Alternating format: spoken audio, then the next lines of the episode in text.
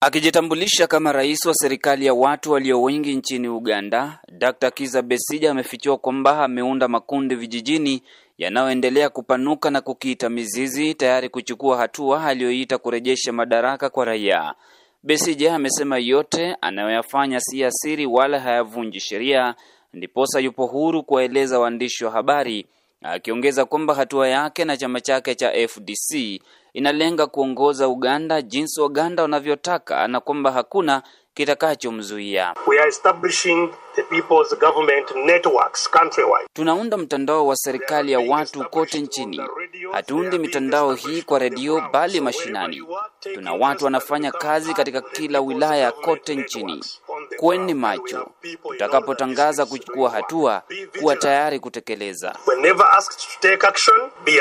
Kati ya mikakati Besija anaita isiyo ya kivita katika kufanikisha juhudi za upinzani na wafanyakazi kukosa kufika kazini, wafanyabiashara kukosa kufungua maduka yao, wateja kukataa kununua baadhi ya bidhaa zinazotengenezwa au kuuzwa na wale walio madarakani, wakulima wakatae kuuza vyakula, miongoni mwa mengine. Lakini anasema hajafika hatua ya kuwarahi wafuasi wake kufanya hivyo. We have to undertake non-violent actions that weaken and break the controls of the dictatorship. Ni lazima tuchukue hatua ambazo si za kivita kuangusha utawala wa udikteta.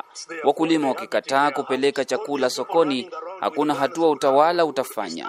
Hawa wote wanaotumia bunduki hawataweza kuzibeba kwa sababu watakosa chakula. Hatua kama hii itafanikisha malengo yetu.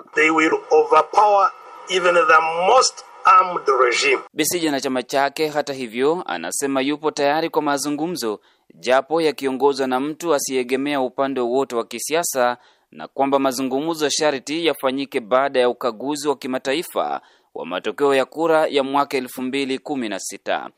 Lakini katika ujumbe wa mwaka mpya, rais wa Uganda Yoweri Museveni amesema yupo tayari kukabiliana na mtu yeyote atakayetatiza utawala wake, akitoa mfano jinsi anavyokabiliana na wale wanaopanga vita, akiwa na maana ya mauaji ya mamia ya watu yaliyotekelezwa na jeshi la serikali dhidi ya ufalme wa Rwenzururu mwezi Desemba mwaka jana.